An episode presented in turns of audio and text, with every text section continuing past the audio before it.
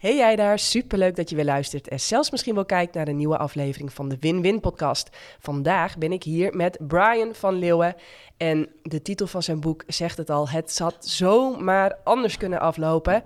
Het had zomaar kunnen zijn dat wij hier niet gezeten hadden. Um, nou, dat gaat Brian straks allemaal zelf vertellen. Ik verheug me echt ontzettend op dit gesprek. Um, ja, wij zijn elkaar per toeval tegengekomen en ik dacht, ja, dan ga ik gewoon direct eens een keer eventjes bovenop duiken, om het maar even zo te zeggen. Dus dat is ook op een bepaalde manier spannend, maar we gaan het zien. Vind je het werk wat ik maak gaaf? Bijvoorbeeld deze podcastshow of de blogs die ik schrijf, die zijn gratis en die blijven ook gratis. Maar je kunt naar jannekevandermeulen.nl gaan en dan zoeken naar de knop doneren. Janneke van der Meulen is ook de enige plek waar je het boek De Eiwitleugen kunt vinden. Yes, nou dat gezegd hebben, nogmaals welkom Brian. Dankjewel voor de uitnodiging en mooi hoe toeval toeval tussen haakjes ons dan uh, op elkaars pad heeft gebracht. Hè? Ja, want ik kwam jou tegen in een andere podcaststudio. Ik was de gast bij Nico van Zanen. En ik kijk jou aan. Ik denk, die jongen, die ken ik, die ken ik. Nou, en toen heb ik dat ook maar direct gezegd. Lekker afgezaagd, maar ja, Heel direct. Ja. Ik weet ook dat je gelijk vroeg, ben je een goede spreker? En ik, oh, wacht, wacht even, wat vraag je nou? Heel direct, maar mooi. Ja, maar ik had natuurlijk jou wel al voorbij zien komen. En ik weet dat jij een ja, bijzonder verhaal hebt. Hm. Dat wist ik wel. Dus zou je daar eens iets meer over kunnen vertellen? Want ja, je titel van je boek had zomaar anders kunnen aflopen. Waar, waar, waar, waarom? Ja, in het voorgesprek zei ik al even. Ehm, het had ook zomaar zo kunnen zijn dat ik hier vandaag niet had gezeten. En ik merk wel op in mijn leven ehm, dat er verschillende momenten zijn geweest dat ik er daadwerkelijk ook echt wel uit had kunnen stappen. En dat, zie, dat heb ik in het moment niet zo gezien, maar daar terug op reflecterend zie ik gewoon dat ik zoveel momenten heb gehad waarvan ik dacht: oké, hoe, ben ik hier in godsnaam zeg maar uitgekomen? Dit, dit had gewoon niet gekund. En uh, voor de mensen die kijken of luisteren, uh, ik heb veel regressie gedaan, dus ik ben ook echt gaan onderzoeken in mijn verleden van oké, wat, wat, wat is er allemaal gebeurd? En ik heb ook al een aantal keer gezien dat door middel van um, door de drugs, dat ik een aantal keer voor de hemelpoort heb gestaan en dat ik gewoon ben teruggestuurd. En in de momenten zelf heb ik dat niet zo ervaren, maar terugreflecterend daarop um, heb ik dat allemaal gezien. Dus vandaar ook de titel, het had zomaar anders kunnen aflopen, want ik heb in politiecellen gezeten, ik te voorkomen. Uh, ik heb mezelf een keer bijna de vangrail ingereden onder invloed van GHB op, uh, op EHBO gelegen, dat soort dingen allemaal. Dus echt super, super heftig. Ja. Wat ik uh, opvallend vind, ik heb de eerste elf jaar van mijn leven in de stad gewoond. Mm En toen zijn wij verhuisd naar een dorp. Nou, mm. en mensen hebben altijd het idee bij een dorp dat het alleen maar roze geur en maneschijn is. Dat iedereen naar elkaar zwaait en naar elkaar lacht. Ja. En, maar wat ik daar aantrof, ik schrok me helemaal eigenlijk het hoedje. Mhm. Want de jongens daar, die verveelden zich helemaal te pletter. Dus die deden niets anders dan experimenteren met drugs. Hm. Denk aan kattenverdoving. Denk aan nou, de gekste dingen. Hm. Suipen, suipen, suipen. Echt, ik heb nog nooit zoveel drankgebruik zien, gezien als daar mhm. in het dorp. Um, wat ik ook ontzettend zag, dat je hebt alleen maar tien jongens om uit te kiezen. Dus iedereen gaat elkaar in honderdduizend bochten wringen. Oh, ik zie jou heel erg lachen. ja, ja omdat ja, je kunt niet kiezen met wie je omgaat. Mhm. Dus iedereen gaat zich conformeren naar elkaar. Dus niemand is meer zichzelf. Klopt. Terwijl als je naar de stad kijkt, daar heb je zoveel mensen, zoveel keuze. Dat iedereen vindt wel een trilling waar die mee trilt, zeg maar. En met als gevolg dat iedereen veel meer zichzelf kan blijven. Dat er veel meer harmonie is dat er veel minder gekonkel is, veel minder drugs- en drankgebruik. Ik zeg niet dat het in de stad niet gebeurt. Mhm. Daar werd ook gesopen en gespoten en gesnoven en noem het allemaal maar op. Ehm, ik heb daar als een godswonder nooit aan meegedaan. Mhm. Maar... Uh, ja, je zag me al lachen, hè? Ja, ik zag je al lachen, ja. Waar, waar, waar ging je op aan? Nou, om precies wat je omschrijft. Aan de ene kant is het ook zo... Ik heb 25 jaar in het dorp gewoond, in Roelevaarsveen, vlakbij Leiden. En iedereen kent elkaar. Ehm, ik weet niet hoe dat vandaag de dag is, maar ik verwacht niet dat dat ineens in een aantal jaar veranderd is. Maar iedereen kent elkaar, dus iedereen zegt elkaar ook wel gedag. En dat gaat twee kanten op. Aan de ene kant is het heel mooi, is er een soort van community, heb je verschillende vriendengroepen, maar iedereen kent elkaar, waarin er ook weer een soort van rivaliteit is. Groepen die tegen elkaar op willen botsen, wat je zegt over de over de nou ja, vriendjes en vriendinnetjes. Dat was ook zo bij ons, want de ene, nou, je ging elkaar gewoon een soort van af, omdat iedereen elkaar alleen maar kende daarin. En ehm, het drank- en drugsgebruik ook wel. In mijn jeugd werd er wel superveel gedronken. Ik denk vanaf 13, 14 al dat dat al gebeurde. Ja. En op een gegeven moment zag ik in het dorp echt wel een splitsing dat een aantal. ehm, iedereen zit ook op voetbal trouwens, dan in zo'n dorp. Dus iedereen die is aan het drinken. En op een gegeven moment komt er een soort van splitsing dat een aantal daarvan meer richting festivals gaan. Die gaan het dorp verlaten. Er is een gedeelte, volgens mij is dat nog steeds zo, die gewoon geen idee hoe ze dat doen, want het is echt niks voor mij, maar gewoon in het dorp blijven. En dat is gewoon hun leven, drinken, werk, het standaard leven. Ze krijgen kinderen, kinderen gaan naar dezelfde school, worden daar weer oud. Dus gewoon dat standaard riedeltje. En een ander gedeelte gaat een soort van afstand nemen, wil het anders gaan doen en gaat dan experimenteren of met drugs, of gaat naar festivals, of gaat naar de stad, of gaat op wereldreis. Daar zag ik wel echt zo op een gegeven moment zo'n soort van splitsing in komen. Maar hoe was het voor jou? Ja, ik ging richting drugs en richting festivals. En dat was meer omdat ik door mijn drankgebruik en door de problemen die ik van binnen ervaarde, ik was super jaloers, ik was onzeker. En met alcohol werd ik ineens een mannetje. Toen dacht ik, oké, yes, nu kan ik het. Nu durf ik gewoon voor mezelf te gaan staan, zeg maar. Nou, nadeel wat erbij omhoog kwam, was dat ik wel ehm, ook met vriendinnen van vrienden aan de haal ging. En dat gebeurde sowieso wel in het dorp, maar ik was er nog net even wat extremer in en ik had er gewoon scheid in. Want ik was in dat vroege stadium en ik was denk ik een jaar of 16 toen pas. Toen al ontwikkelen van alles draait alleen maar om Brian. En het gaat om Brian zijn geluk en Brian moet gezien worden en de rest kan me niet schelen. En dat werd me niet in dank afgenomen. En logisch ook, want dat is gewoon ego-gedrag. Je, bent, je wordt gewoon een klootzak. Dus werd ik uit de vriendengroep gegooid. Toen ben ik met een andere vriendengroep omgegaan en die uh, ging in principe al naar festivals. En toen ben ik eigenlijk een soort van ingerold. En uh, mijn eerste festival was toen ik 18 was en daar nam ik ook mijn eerste pil. Ja, en dat was gelijk halleluja, omdat ik liefde voelde. En in dat moment, ik zeg het in mijn lezing, even, haal ik dat moment ook altijd naar voren. Ik heb daar dus onbewust een soort van overtuiging voor mezelf gecreëerd dat drugs in dat geval pillen, in combinatie met festivals mijn liefde geven. En die liefde die kon ik dus nergens anders vinden. Niet in relaties, niet in mijn vriendengroep, niet in het dagelijks leven. Dus ging ik als een soort van copingmechanisme om mezelf maar goed te voelen, continu naar die festivals. En ja, je kon onderop zeggen dat dat uit de hand zou lopen. En dat gebeurde uiteindelijk ook vrij snel, ja. Waar ik ook heel nieuwsgierig naar ben, hè? ik heb nog nooit, uh, daar ben ik dan een uh, de control freak of Mhm. de angsthazig voor, of weet ik veel. Ja, of te veel mezelf. Dan had ik echt zoiets van, dat heb ik niet nodig. Mhm. Maar waar betaal je al die drank en drugs voor? Ja, drugs is niet zo heel duur. Ligt er natuurlijk aan wat voor drugs. Als je het over coke hebt, dat is wel prijzig. Dus op een gegeven moment toen ik werkte, ik, uh, had ik genoeg geld om dat in ieder geval in het weekend te betalen. Maar als je het hebt over een pil, ja, 2, 3 euro toen voor een pil, dat is niet heel veel. Ik denk dat je tegenwoordig wel wat meer betaalt. Maar in mijn tijd was dat rond de ja, 2, 3 euro. En als je het op een festival haalde, misschien 5 tot 10. Dus ja, weet je, dan kan je de hele dag... Serieus? Is die, is die al die drugsbende zo goedkoop? De meeste, meeste wat ik weet wel, zeg maar. Ik weet niet hoe, hoe het tegenwoordig is, want ik ben er gelukkig alweer een tijdje uit. Maar ik kon vrij goedkoop drugs kopen. Als ik een... Kijk, het enige wat mij altijd veel geld kostte was coke. Want ik betaal je 50 euro voor een gram. En dat gaat binnen een paar uur op, binnen twee uur op in mijn geval. En dan wil je een nieuwe. Dus dan zit je misschien zo een 100, 150 euro per avond. Dat is veel geld. Maar als je het hebt over ketamine... ehm, Ketamine, is dat die kattenverdoving? Nee, dat is, dat is de paardenverdoving. Kattenverdoving weet ik niet. Ik denk dat je 3-MMC be- bedoelt. Ik, ik weet het niet, hè? Ik weet het niet. miauw, miauw. Dat is weer een soort van... Ik die lijkt echt een of andere drugsexpert. het is net een soort van eh, combinatie tussen ecstasy en cocaïne weer. En dat was 10 euro voor een gram of zoiets. Ja, weet je, dat kan je de hele avond mee doen. En als jij naar de club gaat, eh, dan haal je een drankje en dan betaal je 6 euro. Dus ja, ik snap wel, als je het hebt over jongeren Oh, ja. dat je op een gegeven moment hebben ze dus ook die leeftijdsgrens grens verhoogd van drinken vanaf 16 jaar naar 18. Maar wat krijg je? Dan gaan mensen dus buiten zitten en dan gaan ze drank, nou ja, zelf drank halen. Maar sterker nog, ik geloof dat veel meer mensen daardoor juist drugs zijn gaan gebruiken, omdat het super makkelijk verkrijgbaar is overal. En ik denk dat dat, nou ik denk, ik weet wel dat dat gewoon een algemeen probleem is hier in Nederland. Je hoort het tegenwoordig bijna overal terugkomen. De jongeren vervelen zich, ze gaan naar buiten, ze gaan drugs gebruiken. Drugs is goedkoper dan drank. Het wordt volgens mij gewoon een algeheel probleem. Ja, best heftig.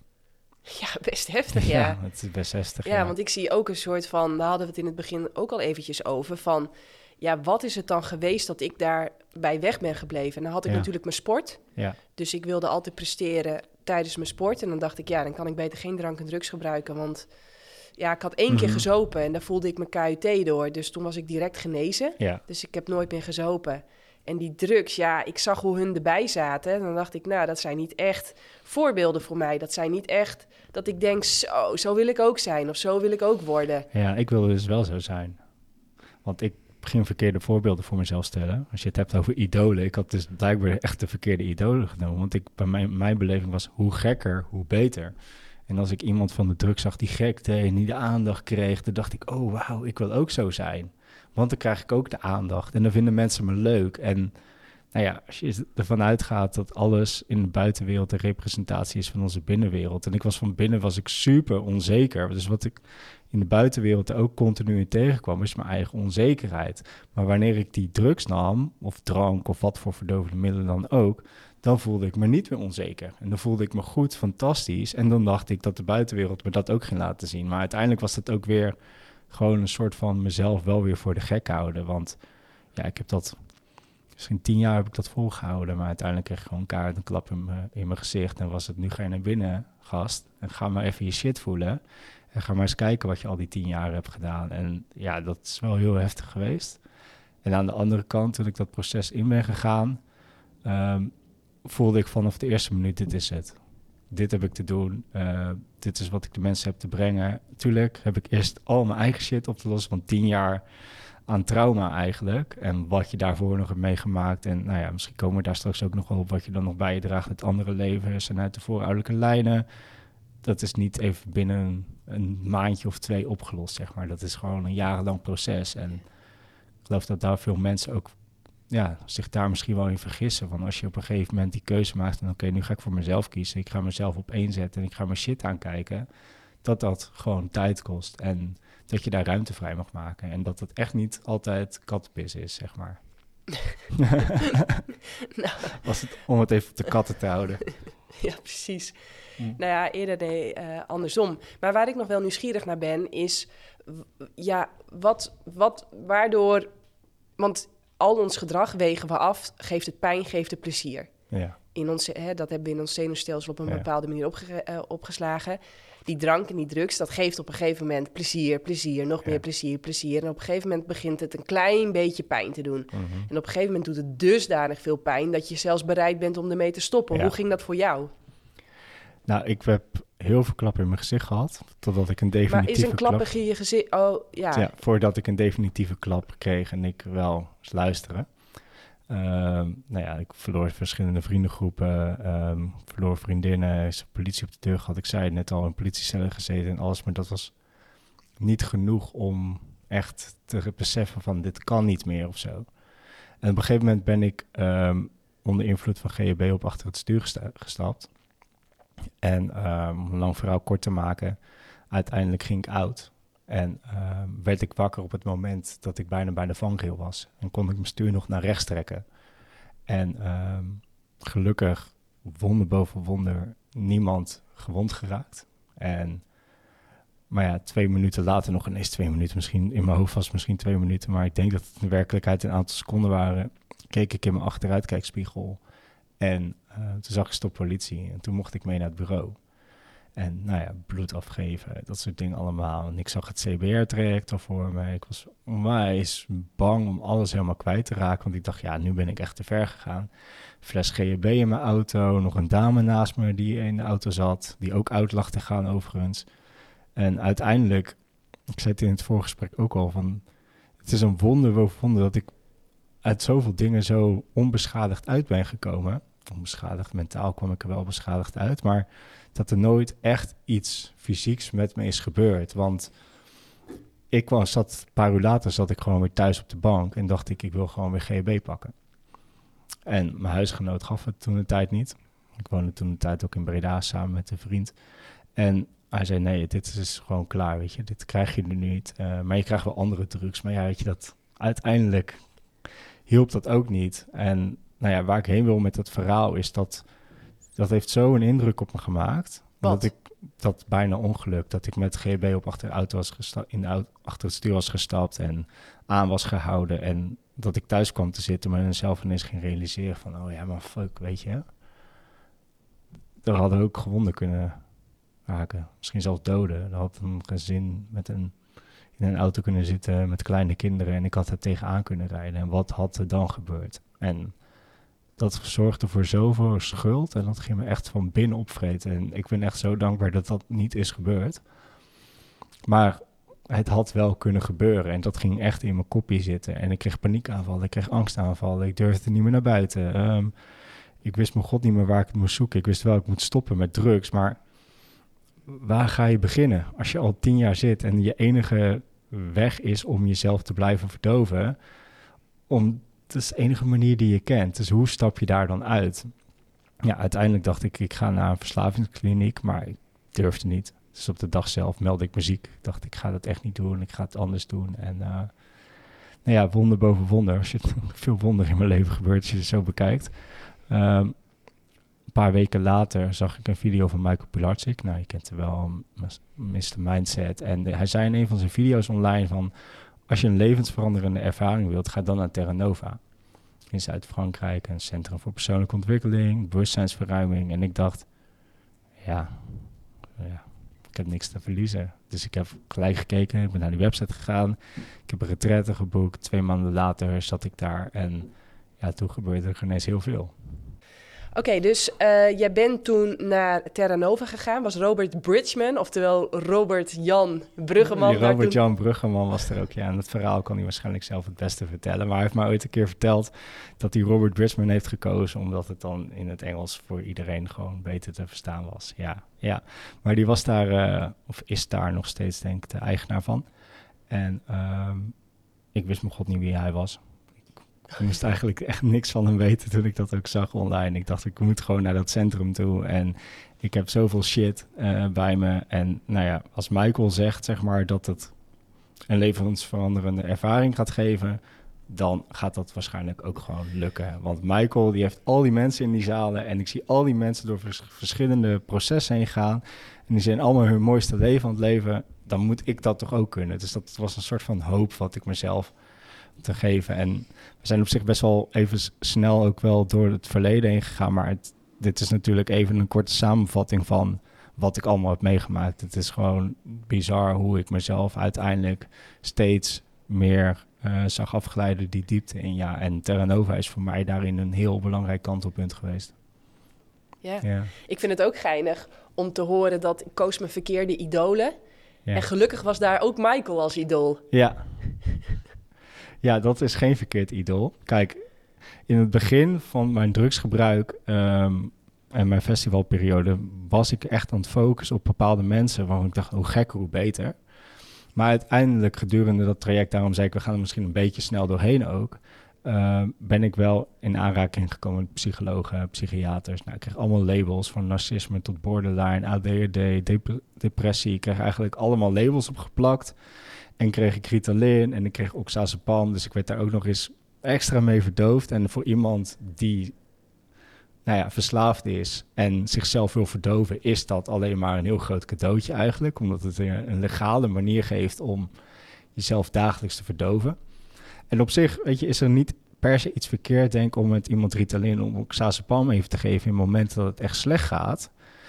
Maar wat er in mijn beleving daarin misgaat, en ik denk dat als je dat helemaal terug gaan koppelen naar, naar de scholen al, is dat mensen in principe wordt geleerd om van hun pijn weg te gaan. We moeten niet voelen, we moeten, sterker nog, emoties, weet je, wat, wat is dat? Hoe kunnen we daarmee omgaan? Ik, dat is mij nooit geleerd. En mijn enige manier was om daarom weg te gaan. En bij de psychologen en psychiaters leerde ik eigenlijk precies hetzelfde. In plaats van dat iemand tegen me zei, Brian, misschien moeten we even naar je pijn toe werd mij juist verteld van oké, hoe kan je een beter mens voor anderen zijn? Dus je gaat je gedrag aanpassen op de omgeving, maar die shit en die pijn die je van binnen ervaart, die blijft daar nog steeds zitten. En dan krijg je dus ook nog eens medicijnen erbij, zodat je maar in het bestaande plaatje past, zeg maar. in het verwachte plaatje. Ja. Ja, wow. En toen? Ja, en toen, ik ben daar dus naar Terranova gegaan en met geen idee wat ik, wat ik kon verwachten daar. En ik weet nog dat ik daar aankwam en met de bus en ik stapte uit en toen kreeg ik een knuffel. Dus ik dacht, knuffel, waarom krijg ik nou een knuffel? Voelde al echt ongemakkelijk. Stond echt met open armen stonden ze ons uh, op te wachten. En ik dacht, oh, dit voelt echt zo raar. Maar um, ja, toen hadden we s'avonds een intake. Er begon al iemand keihard te huilen. En wordt er al iets verteld over een oma die bij diegene aanwezig was. En ik dacht, oké, waar ben ik, weet je wel? En ik had geen idee wat ik kon verwachten. En de volgende dag was de meditatie. En daar ging ik zitten. En daar voelde ik voor het eerst van... oké, volgens mij ben ik wel goed hier. Ik kan hierin ontspannen. Het voelt zacht, het voelt liefdevol. En ja, gedurende die week zijn we met verschillende transformatiemethoden aan de slag gegaan. Van onder breathwork, transformatieprotocollen, regressie, allerlei verschillende manieren. En daarin merkte ik dat ik voor het eerst wel naar mijn pijn ging en dat dat veilig was. En daar, dat had ik voorheen echt niet ervaren. En nu ging ik dus ervaren dat het veilig was om mijn pijn te voelen. En wat nog mooiere bijeenkomst was, is wanneer ik naar mijn pijn toe ging en ik ging het voelen, dan kon ik het blijkbaar loslaten. En voelde ik me lichter en voelde ik me blijer. En ik kwam daarin zo op een roze wolk te zitten, dat ik dacht van wauw, dit is wel echt heel tof. Ja, en daar, wat, waar had ik alleen nog niet, zeg maar, had gezien daar in die week, is dat ik verliefd werd op een dame die in dezelfde retraitegroep zat als ik. En nou ja, uiteindelijk daarop terugkijken, was het iets karmisch. Het was wel vanaf de eerste minuut, het was gewoon een soort van verbinding. En ik zag daar een soort van verliefdheid in. Maar aan de andere kant, wat ik dus aan het doen was, is dat ik weer een soort van mijn liefde buiten aan was. En daar zijn we denk ik ook aan, naartoe aan het werken. Ik was continu aan het bezig om iets uit mezelf te vinden, buiten mezelf te vinden, wat mij geluk vond. En zij was daar één van. En achteraf heeft dat superveel geholpen. Want daardoor werd ik verliefd, kwam ik in een hogere trilling, ging ik me beter voelen. En kon ik dus eigenlijk met de geweldige ervaring die ik op Terra Nova had, naar huis gaan en daar doorzetten wat ik daar was begonnen. Dus ik ging naar huis, ik ben een transformatiecoach in handen gaan nemen. Ik ben aan de slag gegaan met mijn trauma. Ik ben er eigenlijk vanaf, en doe ik nog steeds vanaf minuut één, ben ik er volledig ingedoken. Met de nieuwsgierigheid en interesse van, oké, wat zit er allemaal in me? En een week voordat ik naar die transformatieretreat ging, zat ik nog aan de drugs en moest ik er niks van weten. Dus kun je nagaan wat er in zo'n klein moment, als je een bepaalde knop omzet en je weet te shiften, wat er dan kan gebeuren. En vanaf dat moment dacht ik, oké, wauw, wat zit er allemaal in me? Oké, ik heb hier een, een voorouder met pijn. Oké, ik heb iets in de baarmoeder meegemaakt. Oké, ik zie dat mijn moeder trauma heeft in de jeugd. Ik werd er gewoon ik zal geen obsessie zeggen, maar ik vind het tot op de dag vandaag gewoon het zo... lijkt er wel op. Ja, het lijkt er wel op. maar het is misschien een soort van gezonde obsessie, omdat ik zo een passie en interesse heb in hoe het allemaal in elkaar zit. En welke mysteries er in ons leven. En dat we zo zo'n bijzonder mooi wezen zijn met allemaal zo gefine-tuned op sommige momenten. En op bepaalde vlakken zijn we zoveel chaos en op andere bepaalde vlekken stralen we weer helemaal. En het is gewoon zo erg interessant dat dat allemaal in ons kan leven. En ja, daar ben ik toen in Nederland gelijk mee aan de slag gegaan. En uh, na twee maanden zei diezelfde meid van, uh, ik, ik wil je niet meer zien. En toen dacht ik, shit. Toen werd ik in één keer van die roze wolk afgetrapt. En kwam ik dus weer in mijn oude situatie terecht. En ja, ik was net twee maanden bezig met mezelf op te schonen. Dus ik had nog geen idee hoe ik mezelf daar staande in kon houden. Want dat was wel een van mijn grootste angsten. Dat ik um, bang was om alleen te zijn. Ik wilde niet iemand um, kwijtraken. En ik... Zo, die kriebelde heel erg. Maakt ik kon hem niet inhouden. ik denk, wacht je, even. werd, uh, je werd uh, van de roze wolk afge ja, ik werd van de roze wolk afgetrapt en ik kwam weer even op de, de grond te staan, lekker in de modder. En toen merkte ik ineens op van oké, dit, ik kan hier dus nog niet mee omgaan. En toen ben ik dus een week achter elkaar weer gaan gebruiken. Het is ook echt gewoon acht dagen achter elkaar allerlei soorten drank, allerlei soorten drugs, porno, Netflix, uh, roken, Candy Crush. Alles deed ik serieus om maar niet die pijn weer te hoeven voelen. En na de achtste dag, toen lag ik s'avonds in bed en um, daar realiseerde ik me van oké, dit kan echt niet meer. En op het moment dat ik dat realiseerde, voelde ik echt angst. En ik voelde pijn omhoog komen in mijn hartgebied. En op dat moment, nou, ik zweer Jannik, ik dacht echt dat ik dood ging. En ik spring een soort van omhoog uit mijn bed. Ik ga op de grond zitten en nou ja, door de paniek ga ik een soort van proberen te bewegen. Want ik denk van oké, zolang ik beweeg, dan Leef leef ik. ik nog. Ja. En ik duik een soort van in elkaar. En ik kan alleen maar denken, als ik licht ben, tenminste als ik, ik ben licht, ik ben licht, ik ben licht, ik ben licht. En als ik echt die licht ben, als ik echt die liefde ben en als ik dat echt mag zijn, dan beloof ik je dat ik niet meer die oude brein ga zijn en dat ik mezelf op één ga zetten. En dat ben ik vanaf dat moment gaan doen. En toen is het gaan rollen. Twee maanden later kon ik naar Terra Nova verhuizen voor onbepaalde tijd. Ging ik verschillende opleidingen volgen. Ehm, ja, ging ik hier ook echt mijn werk van maken. Maar uiteindelijk ben, is het belangrijkste voor mij, en dat is nog steeds tot op de dag van vandaag, denk ik het belangrijkste voor mij, is mijn eigen innerlijk werk blijven doen. Omdat ik zo heb ervaren van als ik mijn eigen innerlijk werk blijf doen, dan heeft dat direct effect ook op de buitenwereld. En ik, het grootste cadeau wat ik een ander kan geven is door aan mezelf te werken. En als ik aan mezelf ga werken en anderen zien dat, dan trekt dat anderen ook wel weer aan. Dus als ik in mijn kracht ga staan, dat herken je denk ik ook wel, en je gaat in je licht en je liefde staan, dan gaan anderen dat zien. En die gaan dat ook weer doen. En daardoor krijg je een soort van rimpel-effect en gaan steeds meer mensen dat doen, ja. Ja, Ja, ja, zo gaat dat. zo gaat dat, ja. Zo gaat dat. hey, maar de- er triggerde mij iets. Ehm, nou, die vind ik gewoon interessant. Want uiteindelijk ben jij hebt inmiddels ook een eh, podcastshow. Ja. En dan is ook een van jouw vragen van... Ja. Ja. hoe creëren we nou hemel op aarde? Ja. En, maar ergens wekt dat...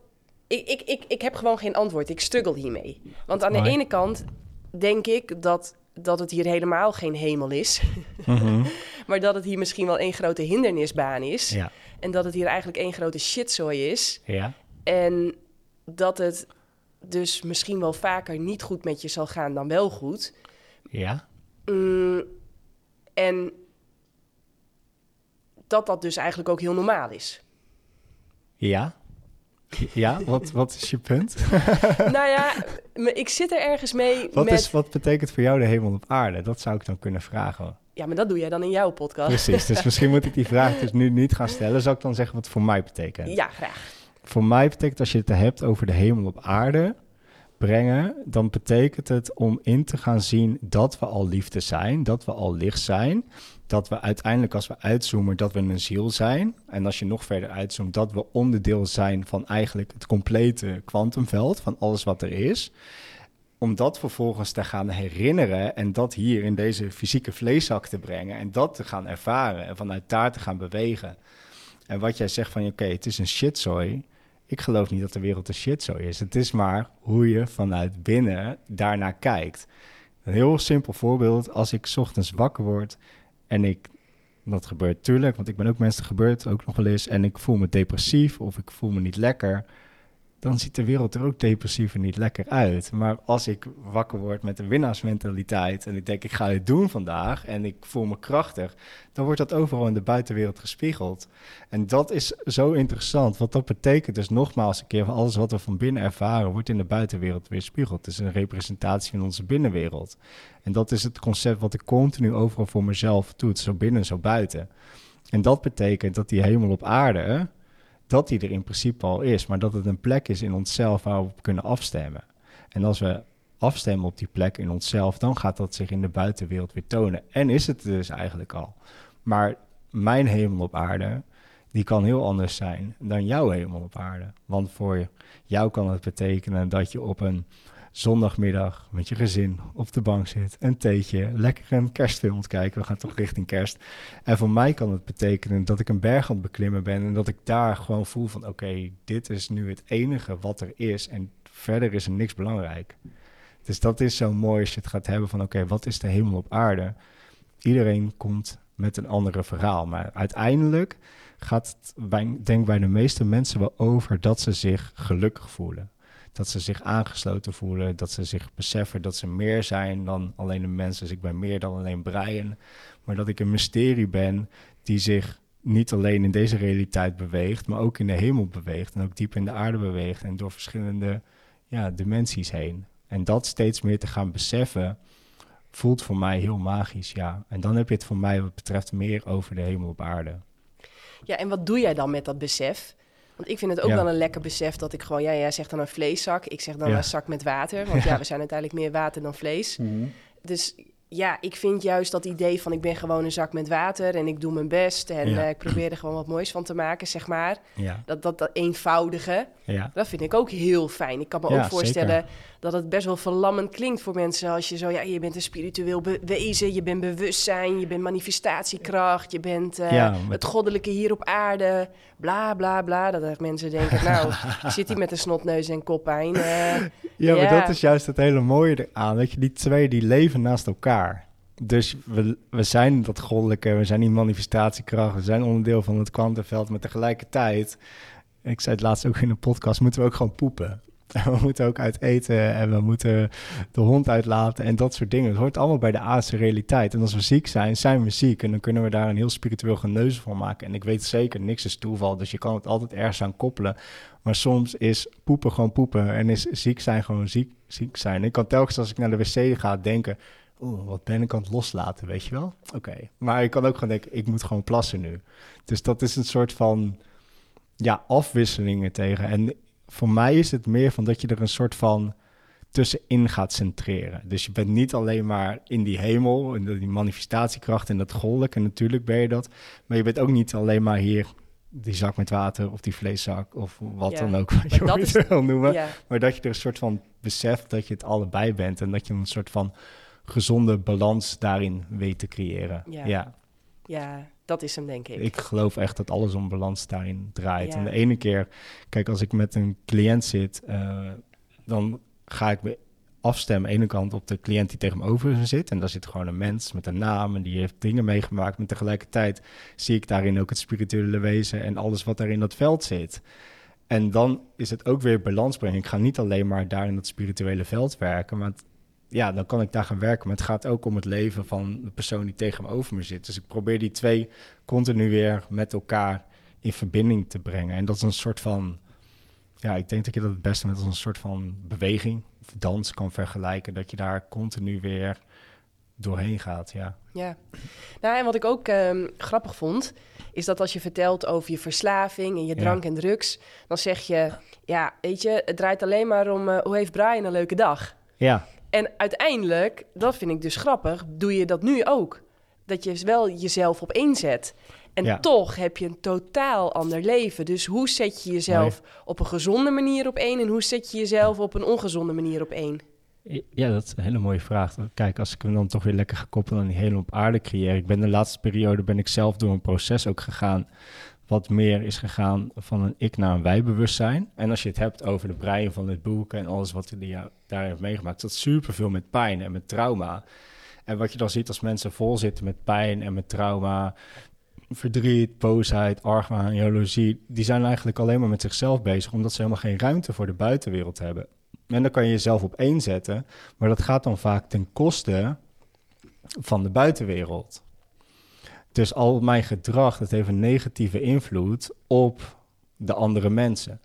Maar nu, zeg maar, doordat ik het innerlijk werk heb gedaan, zet ik mezelf nog steeds op één. En natuurlijk, ja, dan ben ik ook nog wel eens egoïstisch. En ik denk, dat maakt het ook weer dat we weer mens zijn af en toe. Dat we af en toe mogen zeggen van, sorry, buitenwereld, nu allemaal even lekker niet. Ik kies nu voor mezelf. Maar waar ik dus ook weer heen wil, is dat wanneer je vanuit liefde jezelf op één zet, dat je dat ook doet met de beste intenties voor je betrokkenen.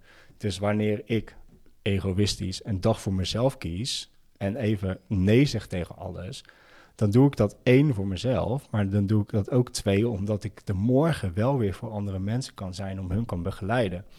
Dus er is een andere manier van op jezelf op zetten. Ik denk dat, dat je het makkelijkste, nou ja, hoe je het makkelijkste het positieve eruit kan halen, is door voor jezelf te denken, waarom zet ik mezelf op één? Doe ik dit? Ja? Oh, mag ik verder? Ja, ja, ja. Oh, jij mag gewoon verder Oh praten. ja, ik dacht, moet af omdat en je, ik dacht dat je even eh, zei van stoppen. Ja, ja, ja. Oh nee, Nee. doorgaan. Doorgaan. Alles loopt, alles draait. Nee, ik denk dat het beste is dat je voor jezelf daar het verschil in kan zien. Is dat je gaat kijken wat zijn mijn intenties erachter? Wat zijn mijn beweegredenen? En doe ik dit voor mezelf en gaat dit ten koste van anderen? Of doe ik dit voor mezelf en hebben anderen hier ook een positief eh, effect van? Ja. Ja. Ja, super. Ja, ik hoor helemaal, eh, is het win-verlies of verlies-verlies of is het win-win? Ja, zoals jouw boek. Win-win. dus je snapt dat. eh, nee, hartstikke leuk. Hey, en Ja. ik hoor jou ook zeggen van, ja, weet je, soms hebben we gewoon een snotneus en ja, je moet gewoon poepen. ja, Maar aan de andere kant ehm, heb ik natuurlijk ook de kast vol staan met boeken. Eh, dat noemen we dan de psychosomatiek volgens mij. Mhm. Dat waarin eh, ja, uitgelegd wordt dat achter sommige ziektes ook een verhaal zit. Dat dat je Ja. eigenlijk, ja, ja, ja. je wordt ziek, bijvoorbeeld je krijgt een hartaanval of je wordt dement of eh, je krijgt darmkanker, omdat daar, omdat dat, omdat iets gezien wil worden Ja. wat, wat tot dan toe geen aandacht heeft gekregen, wat weggestopt is. Hoe, hoe kijk jij daarnaar? ja, voor mij voelt dat compleet als waarheid. Kijk, ik heb een opleiding gedaan bij Maarten Overzier, het voorouderlijk werk, de regressie- en reïncarnatietherapie. En daar ben ik dus eigenlijk heel erg geleerd dat ach- achter, achter alles zit in principe een verhaal. Dus ook als je naar ziektes kijkt, op het moment, ik had vanochtend nog iemand in de praktijk en die had een oma en die was overleden aan darmkanker. Dan is het eerste wat ik mij afvraag, wat kan oma niet verteren in haar leven? Wat kwam er uiteindelijk uit dat ze in de Tweede Wereldoorlog verliefd is geworden op een Duitse officier? Zwanger is geworden. Een Duitse officier kon natuurlijk daar niet blijven in Friesland, want die moest verder met zijn oorlogsdingetjes doen. Uiteindelijk overlijdt hij. overlijdt hij. En die oma, die ziet nooit meer die man. Wat gebeurt er? Zit daar met een kind van een Duitser in de Tweede Wereldoorlog. Nou, dat wordt zeker niet geaccepteerd door de omgeving. Dus dan heb je al met schuld, met schaamte te maken. Tegelijkertijd voelt oma dat niet, want oma die is super verliefd op die Duitse officier en die wacht tot hij terugkomt. Maar hij komt niet terug, want hij overlijdt. Dus dan krijgt ze een nieuwe man. En die nieuwe man, dan krijgt ze ook nog eens, ik veel, negen kinderen of zo mee. Maar wat gebeurt er? Ze heeft één kind van die Duitse officier. Die heeft toevallig dan ook nog eens bijna dezelfde naam. In dit geval heette de Duitse officier Erik. En haar dochter heette Erika. Dus continu, als zij die dochter ziet, denkt ze aan die Duitse soldaat. Ze wordt continu herinnerd aan dat verdriet. En dat verdriet kan ze niet dragen. En dan heb je dan ook nog eens die man, die, die nieuwe man van haar, waar ze ook nog eens negen kinderen mee heeft. Zij ziet die man nooit voor de liefde die hij zou willen ontvangen. Zij ziet hem als tweede man. En die man die zet zich dus ook eigenlijk zichzelf weer op de tweede plek. Want die man die werkt merkt donders goed dat die vrouw verliefd is geweest op een ander. Want hij wist dat in eerste instantie, omdat ze al een kind van die Duitser had. Dus dan heb je eigenlijk al twee hele interessante situaties. Nou, je kunt je voorstellen, oma die overlijdt uiteindelijk aan het verdriet, omdat ze dat er niet kunnen verteren. Ze neemt ermee de dood in, ze praten nooit meer over, dus dat blijft even lekker in het familiesysteem zitten. Dan heb je aan de andere kant, heb je opa, die zichzelf op twee zet. Dus nou ja, als je het hebt over jezelf op één zet, hij zet zichzelf op twee, krijgt geen liefde van zijn vader, van zijn moeder. Nou, kiest hij een partner uit waar hij ook geen liefde van krijgt. Simpelweg en komt in angst terecht. Wat gaat hij doen? Hij gaat zichzelf verdoven. Dus hij gaat drinken, gaat naar de kroeg, gaat vrouwen zoeken, maar krijgt zo een leven dat hij eigenlijk gewoon geen liefde kent en overlijdt uiteindelijk aan een maagzweer of hij had iets van maagkanker of zo. Verdriet in het maaggebied, wat daar zit. Zo zie je dat wanneer, ehm, wanneer iemand dus een ziekte krijgt, dat je dus altijd kan onderzoeken waar komt die ziekte vandaan. Hetzelfde is met je, met je hart, zeg maar. Dus als jij overlijdt aan een hartaanval, dan zou ik mezelf afvragen, waar heb jij je hart voor afgesloten? Om het andere verhaal even af te sluiten ook. Mijn cliënt die zat met een thema op zelfliefde. Want het is moeilijk, om zichzelf op één te zetten. Nou, en dan krijg je dus zo'n verhaal met twee voorouders die precies datzelfde voorbeeld geven. Ja, en dan denk ik, ja, dit is zo magisch. Want mijn cliënt die ervaart ook gewoon een deel van de pijn van opa en oma. En door die levens dan eh, te doorleven, de pijn te doorvoelen, dan komt dat los. En wat er dan gebeurt, is dat er meer ruimte bij de cliënt ontstaat. En die kan weer vrij bewegen, die voelt ademruimte. En nu kan het ineens maar zo zijn dat ze denkt van... oké, nu kan ik mezelf wel op één zetten. En nu ben ik het wel waard. Dus zo kan je dit terugkoppelen aan bepaalde ziektes. En ja, je zei het in het voorgesprek ook wel even heel mooi. Je kan het natuurlijk ook over, over gaan analyseren als je een snotneus hebt. Maar als je het hebt over de wat meer extremere dingen... zoals echte ziektes of je gaat door je been heen of je breekt iets... dan zou ik mezelf altijd afvragen van... oké, waarom gebeurt dit? Ja. Ja, mooi. Nou ja, ik heb natuurlijk het boek van Maarten Overzier en zijn podcast geluisterd. Ik ben er Ja. bij een lezing van hem geweest. En hij zou toch iedereen adviseren. Ga met de familie, of in ieder geval mensen die je, waar je je vertrouwd bij voelt, eh, veilig bij voelt. Ga rond een kampvuur zitten en ga zeker. vragen. Wat ik bijvoorbeeld heb gedaan, niet te veel om over ik te praten, maar eigenlijk Mhm. even om inspiratie te geven. Ik heb het hele levensverhaal van mijn oma opgeschreven. Oh, wauw. Dus eh, onderzoek gedaan hè, en wat al haar eh, kinderen over haar hadden te vertellen. En haar broers en haar zussen en wat we weten van verhalen. Door, ja, door daar een beetje naar te graven, zeg maar. ehm, ja, heb je iets meer inzicht over wie, waar, met wie, hoe lang in welke schuilkelder heeft gezeten. En wat allemaal wel en niet mocht. En wat ze graag had gewild, maar niet mocht van haar ouders. Hè. Mijn oma die was super sportief. ja. Maar schaatsen was niet voor meisjes. Ja, dan mocht dat niet. En, en En jij bent ook super sportief. ja, ja. ja. nou ja, door daar, dus eh, dat heb ik van Maarten echt meegenomen. Van, want die verhaal, alles wil gezien en gehoord worden. Ja. En, en weggedrukte dingen, dat, dat zorgt voor ellende. Om het even Ja, samenvatten. het- zo zie ik het ook. En we kunnen dingen heel lang wegstoppen. En dat kunnen we zelfs zo koppig volhouden tot onze dood. Maar dat betekent als we het volhouden tot onze dood, tenminste wat ik zie in mijn beleving van de waarheid, is dat het dus door wordt gegeven aan de komende generaties. Totdat er een dappere dodo is die denkt van oké, nu ga ik er naar kijken. Dus er is uiteindelijk is er niet echt een ontkomen aan, maar is er maar één manier en dat is er doorheen gaan. En nu die voorouders die overlijden zijn, die halen we in de energie erbij. En die nodigen we dan uit om nog steeds die pijn te voelen, maar dan door de cliënt heen. Dus uiteindelijk mogen ze nog steeds de pijn ervaren die ze zo lang hebben weggestopt. En dat heeft mij wel ja, zo een inzicht gegeven van als de pijn is, dan kan je er maar beter gewoon mee zijn. Want het is er niet voor niks. En je hebt er doorheen te gaan. Je kan, er wel omheen bewegen, maar dan komt het op een andere manier komt het wel weer bij je terug. Ja. Ja, en dan komen we wel, dankjewel voor het bruggetje, naar die hemel op aarde. Ja. Nee, want die shit die gaat net zo lang op de deur kloppen, tikken, Ja. rammen, beuken, Ja. totdat jij ernaar kijkt. Dus wat dat betreft is het hier geen hemel. Het is gewoon hier, wat dat betreft, wel een shitzooi. Net zo lang tot je ernaar gaat kijken. Ja, het ligt eraan wat hoe je ernaar kijkt. Want je kan de shit ook als hemel zien. Ik, ja, ja. Ja, maar hemelse modder. ja, kijk, ik, ik, ik zie alles wat er op mijn pad komt, zie ik in principe alleen als informatie en als cadeau. Dus als er iets vervelends gebeurt in mijn, in mijn leven, dan natuurlijk baal ik dan lekker even aards. Vind ik het ook kut. Maar tegelijkertijd kijk ik er ook naar en denk ik van, oké, dit, dit, waarom gebeurt dit? Wat, wat is het cadeautje hierin? Ik ben zo negatief geweest, zeker in de eerste 28 jaar van mijn leven. En op een gegeven moment kwam ik in een boekje, met een boekje in aanraking, heet Omdenken, van Gunther de Jong, volgens mij, als ik het goed uitspreek. En toen dacht ik, hé, hey, als ik moet gewoon mijn gedachten gaan ombuigen. en ik moet gewoon anders naar de dingen gaan kijken. En van, oké, dit gebeurt. In plaats van dat het hier is om mij lastig te vallen, is het daar om mij cadeautjes te geven. En wat kan ik daar uithalen?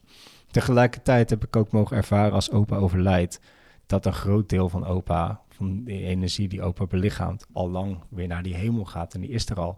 Maar dat heb ik heel erg van Robert ook geleerd, is dat datgene wat nog pijn is, dat kan een soort van niet opstijgen. Dat is nog zwaar, dus dat blijft hier zitten. Maar op het moment dat dat lichter wordt, dan nou, misschien kunnen we dat zielsdelen noemen, dan kan het wel omhoog en dan stijgt het wel op.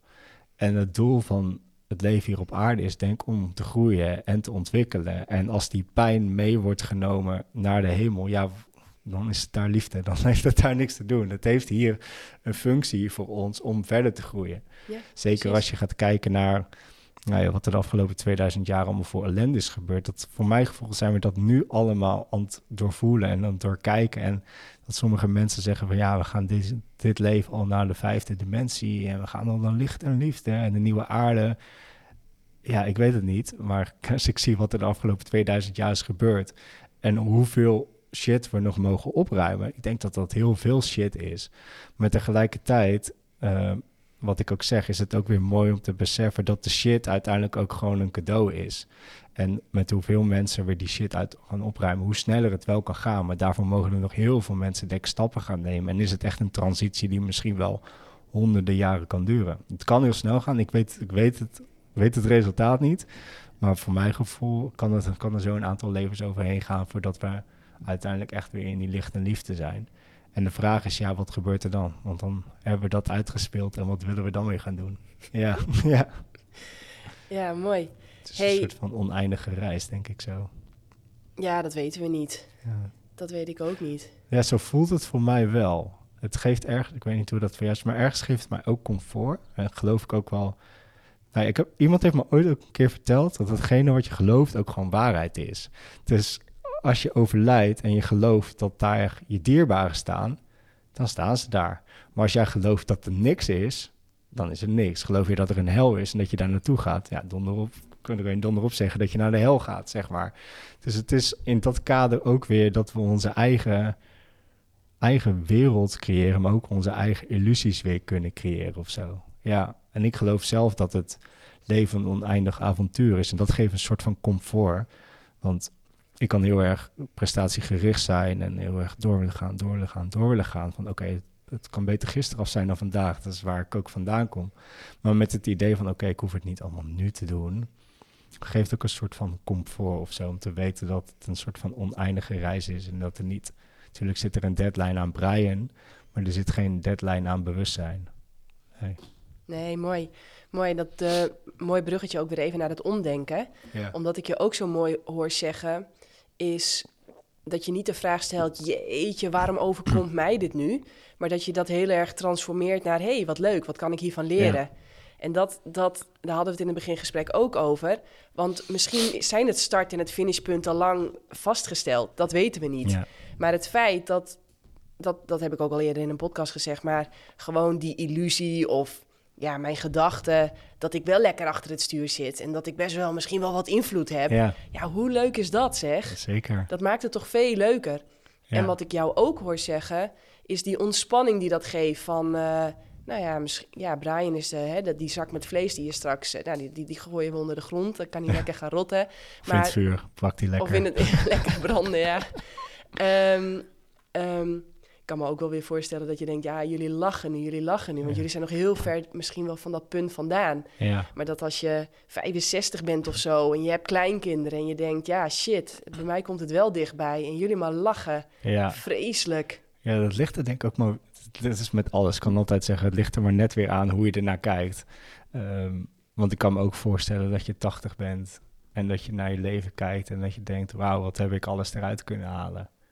En als je zo met bewustzijn ook bezig bent en weet dat het niet het einde is, dan kan je misschien ook wel, tuurlijk vind je het dan wel spannend misschien om dingen achter te laten, maar kan je ook weer kijken van, oké, het is tijd voor de volgende stap. Maar als jij met pijn nog zit en je wil vasthouden aan het leven en vasthouden aan je kinderen, dan, maar dan heb je het wel echt al over onthechten te maken. Dus ik denk dat het wel moeilijk een soort van is om te zeggen hoe dat dan precies zou kunnen zijn. Behalve dat wanneer je, ehm denk wanneer je echt je shit opruimt, dat het veel makkelijker is om uiteindelijk die overgang te gaan te kunnen maken. In plaats van dat je het niet doet en in pijn zit en blijft vasthouden aan het aardse leven, omdat je daarvan alles nog hebt uit te zoeken, ja. Ja, Ja, ja.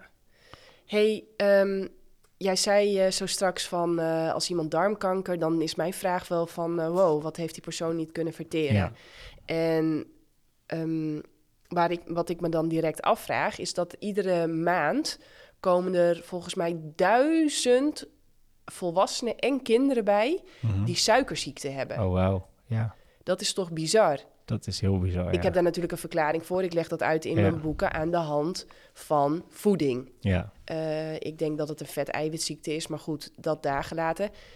Als jij daar eens wat meer naar kijkt, oh, ehm, vanuit het spirituele Ja. oogpunt, wat denk jij als iemand bij. Wat, wat, wat zijn de eerste vragen die bij jou opkomen als iemand met suikerziekte op jouw stoel plaatsneemt?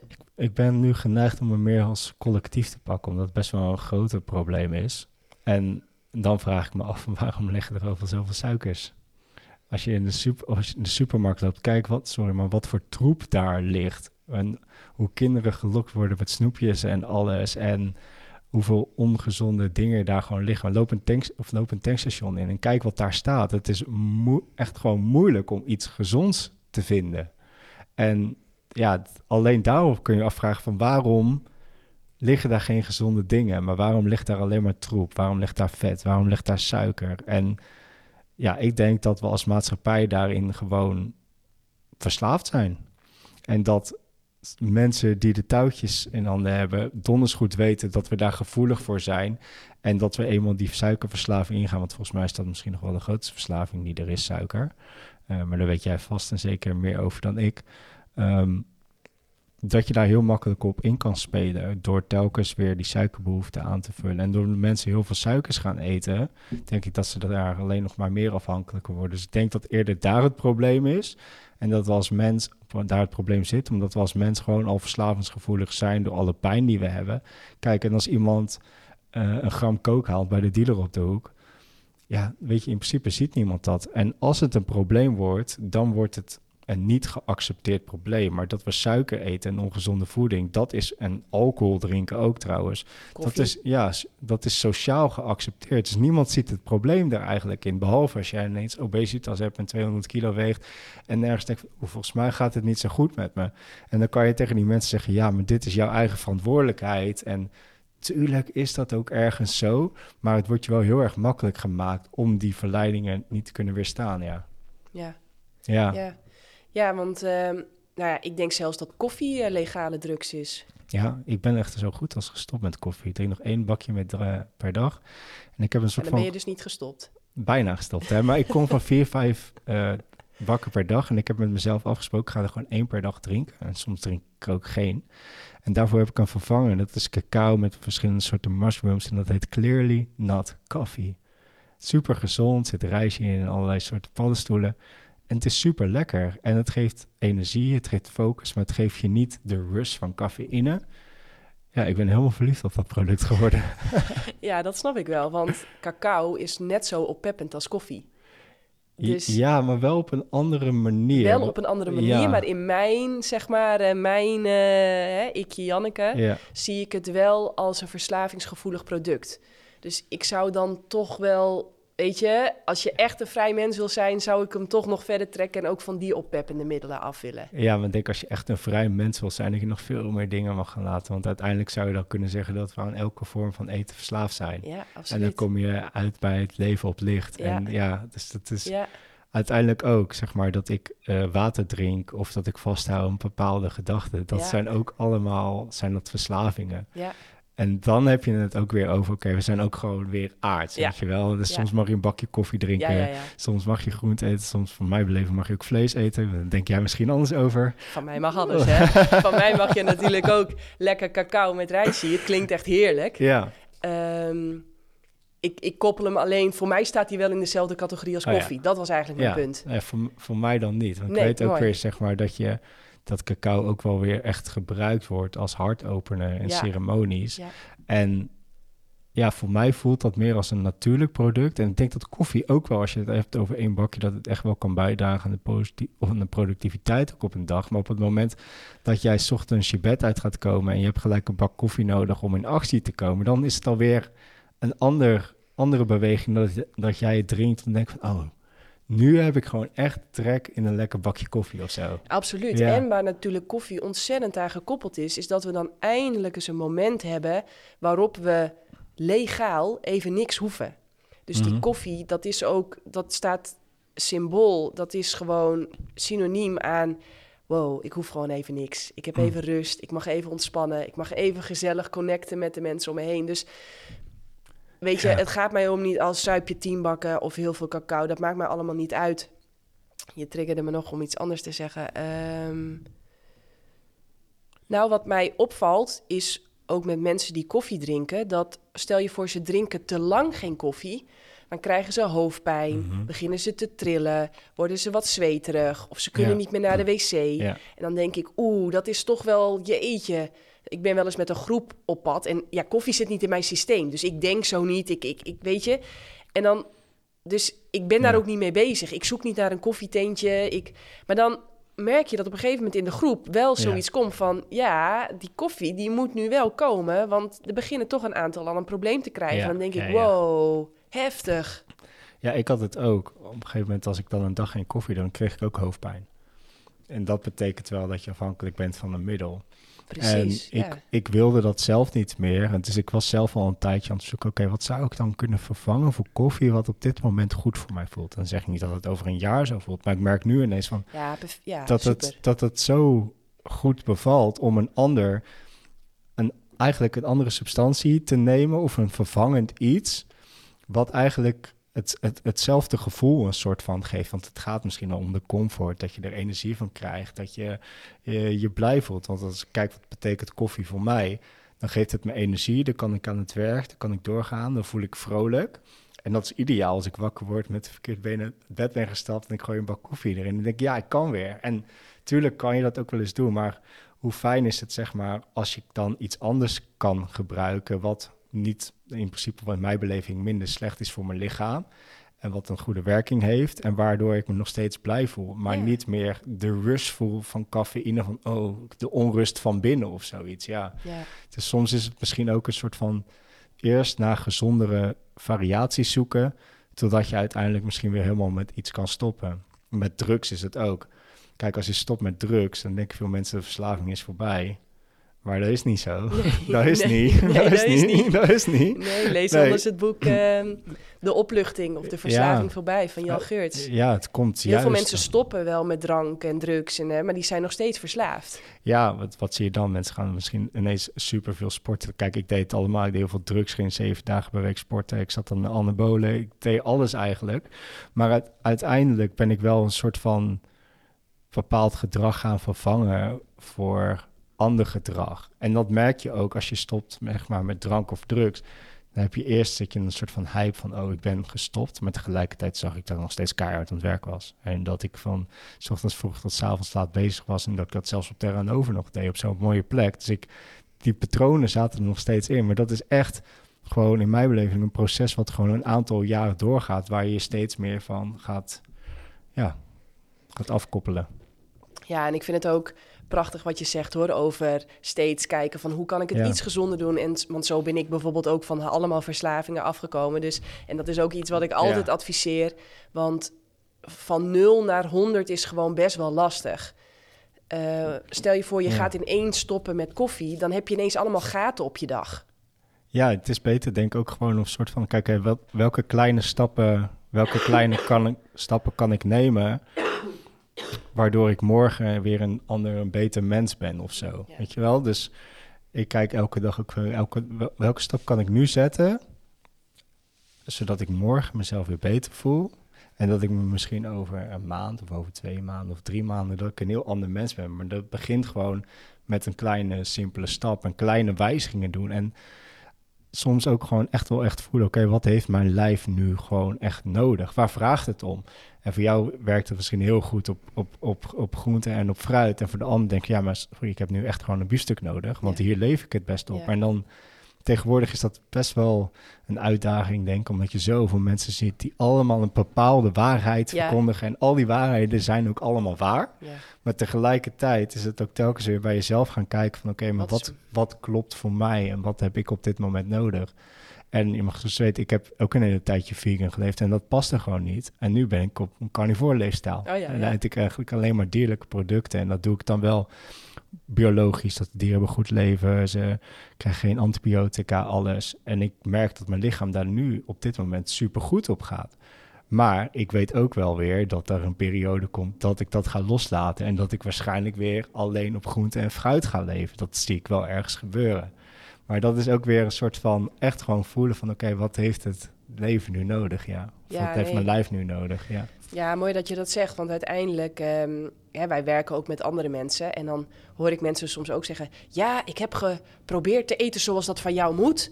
Eh, maar ehm, Jij vertelde me dat ik zo moest eten. Ja. Het werkt niet. ja, en, eh, maar eh, nou, eh, nu doe ik het gewoon weer op mijn eigen manier. En dan denk ik, nou, precies. Dat Mooi. is nou precies wat ik wil. Dat je het gewoon lekker op je eigen manier gaat doen. Ja, En dat je kapt eigenlijk met de hele tijd naar goeroes luisteren. En mijn manier kan voor echt best wel veel mensen, denk ik, een inspirerende manier Ja. zijn. Omdat dat bij, ook bij jouw eigen waarheid komt. Maar alsjeblieft, ja. doe het lekker op je eigen manier. En ja, maar ook wel zeg maar, als je dat gaat uitproberen, ga het dan ook wel echt gewoon even helemaal uitproberen of zo. Ga het niet half doen. Want dat werkt mijn beleving niet. Tenminste, voor sommige mensen misschien wel. Maar in mijn beleving is het zo, als ik iets doe, dan moet ik er ook volledig voor gaan. Dus nu met dat carnivore dieet ga ik er ook volledig voor. En wil ik gewoon weten, wat, oké, wat hoe voel ik me over een maand? Hoe voel ik me over twee maanden? Maar hetzelfde, als zou ik als vegan leven, wil ik dat ook helemaal gaan doen. Dan ga ik dat één of twee maanden doen. Of drie maanden, weet ik veel. Gooi er een tijdbestek aan vast. Maar dan wil ik dat wel weten. Want als ik tussendoor toch weer een dropje ga eten. Of ik ga tussendoor uh, naar de frietent. Of ik ga tussendoor vlees halen. Dan doe ik het voor mijn gevoel al niet goed, omdat ik eh, zeg maar helemaal daar dan in wil duiken of zo. Dus ik ja, zou ga dan... toch direct van de advocaat van de duivel spelen. Mag. Want stel je voor, je doet dan uh, vijf, de, uh, vijf maanden carnivore... Ja. en je vriendin uh, trapt je weer van je roze wolk af. ja, wat, wat, hè, het is, weet je, uiteindelijk is dat ook weer vet lastig. Ja. Voeding heeft zoveel variabelen en Ja, het leven heeft zoveel variabelen. Dus, nou ja, weet je, verdiep je in meerdere dingen. Helaas, pindakaas, we leren het niet op school. Je moet het zelf uitvinden. Als het je wat waard is, moet je dat toch, helaas, dat ik het woordje moet gebruiken, maar volgens mij toch zelf tijd, geld en energie insteken. Ja, zeker geloof ik ook. En Ik ehm, denk dat de beste investering bij jezelf begint. ja, ja. hey, ik eh, ging ook nog eventjes aan op toen jij zei van... ehm, want ik kan me voorstellen dat... Ik heb me dan in het verhaal van mijn oma verdiept. Mijn vader die verdiept zich heel erg in zijn kant. Dus die verhalen komen ook wel aardig boven. Ehm, maar soms heb je geen ouders. Of soms zijn ze niet... Ja, je, iedereen ja, heeft ja. ouders, sorry. Soms kun je niet meer met je ouders spreken... of met je grootouders spreken. Mhm. Hoe los jij dat dan op? Want jij, wij, jij zei letterlijk... ja, ik heb dan even de voorouders zeg maar erbij gehaald... Ja, dat klinkt heel simpel. en dan hè, maar komen ze eraan op hun, rolla, op hun ro- in hun ze komen rolstoel. ze even door de sluiers naar beneden, wandelen ze de ruimte in. Maar ehm, ja, ik zie dat ook echt zo dat ze de ruimte binnenkomen. Dus ik zie dat een soort van met mijn derde oog. Ik kan het in de, in de ruimte kan ik het waarnemen wat daar gebeurt. Vaak als er iemand binnenkomt, weet ik ook al van oké, we gaan die kant op. Dus ik merk dat ik daar energetisch in gesteund word. Maar dan zou je jezelf kunnen afvragen van oké, waar komt die informatie vandaan? Nou, dan kunnen we een heel spiritueel verhaal gaan ophangen van nou, er zijn gidsen en er zijn engelen en die vertellen me dat ik dit moet doen. En die voorouders, die zie ik helemaal voor me, ervaringen. En dat is in feite ook zo. Maar als je het heel simpel bekijkt, alles in het veld is informatie. En energie kan niet vernietigd worden. Dus eigenlijk, om het kleiner te maken, ik, tune een soort van in op een energieveld waar informatie in zit. En dan maakt het in principe niet uit of we iets weten van onze voorouder, ja of nee. Kijk, het kan wel helpen. Zeg je, als wij weten dat iemand een darmkanker heeft gehad, dan is dat iets waar we op in kunnen spelen. Maar als we dat niet weten, dan kunnen we nog steeds dat veld in. En dan vertrouw ik volledig dat hetgene naar voren mag komen wat op dat moment belangrijk is. Want iemand komt bij je met een vraag of met een intentie. En die intentie kan zijn van, nou ja, als we het daar toch weer over hebben, van ik kan mezelf niet op één zetten. Waar komt dat vandaan? En dan ga ik gewoon daarmee werken. En als diegene zegt van, oh, ik heb mijn ouders nooit gekend en ik ben geadopteerd, dan weet ik gelijk al van, oké, als jij geadopteerd bent, dan heb je ergens een overtuiging van, ik ben niet gewenst. Ook al kan je in dit moment voelen, ik voel me welkom, ik voel me geliefd. Als jij als baby wordt afgestoten door je ouders, dan voel je je niet gewenst. Dus dan zit dat ergens al in het systeem en dan zou je jezelf daardoor al niet meer op één kunnen zetten. Dus dan werk ik eigenlijk gewoon met de informatie die in het veld zit. Dus dat is het onderbewuste en daar kunnen we allemaal op intunen. Door middel en als we in ontspanning zijn, dus als we dan geen koffie drinken, is dat makkelijker. Als we in ontspanning komen, dan kunnen we daar veel makkelijker bij. En ik geloof wel, als ik heb dit wel honderden keren gedaan, dan gaat het ook wel makkelijker. In het begin was het ook zoeken en niet weten welke vragen je moet stellen. Maar als je dit honderd keer doet, dan ja, je wordt er ervaren in. Dus je weet ook wat je ziet, je kan erop vertrouwen, je weet de juiste vragen te stellen op het juiste moment. En dan kan je nog steeds al die informatie uit diegene halen. Ja, Ja, beantwoord dat je vraag. ja, dat beantwoordt mijn vraag. Want ehm, uiteindelijk, dat vind ik ook zo mooi, bijvoorbeeld ehm, als we het niet weten, dan weet het onderbewuste, die weet het allemaal wel. En, Ja. en dat, dat, is, dat, is, dat is niet zo goed te vatten, zeg maar, met het bewuste. Ja, Dat is meer ervaren. ja, voelen, daarmee werken en dan. eh, en, en uiteindelijk vind ik dat uiteindelijk ook weer niet zo heel interessant. Want als die persoon ineens feeling krijgt met... hé, hey, wat geinig, ik kwam daar ineens voor mezelf op. Oh Of hé, hey, wat geinig, ik nam daar ineens ruimte om mezelf eh, uit te spreken. Ja. Of ik nam ineens ruimte om eens ook even te vertellen over hoe het met mij gaat. Ja. Ehm, of hé, hey, geinig, ik durfde ineens nee te zeggen. Terwijl, eh, ja, we doen dat al jaren zo. Maar eh, ja, ik voelde gewoon nee, ik had daar geen zin in om het maar eventjes Mhm. oppervlakkig te zeggen.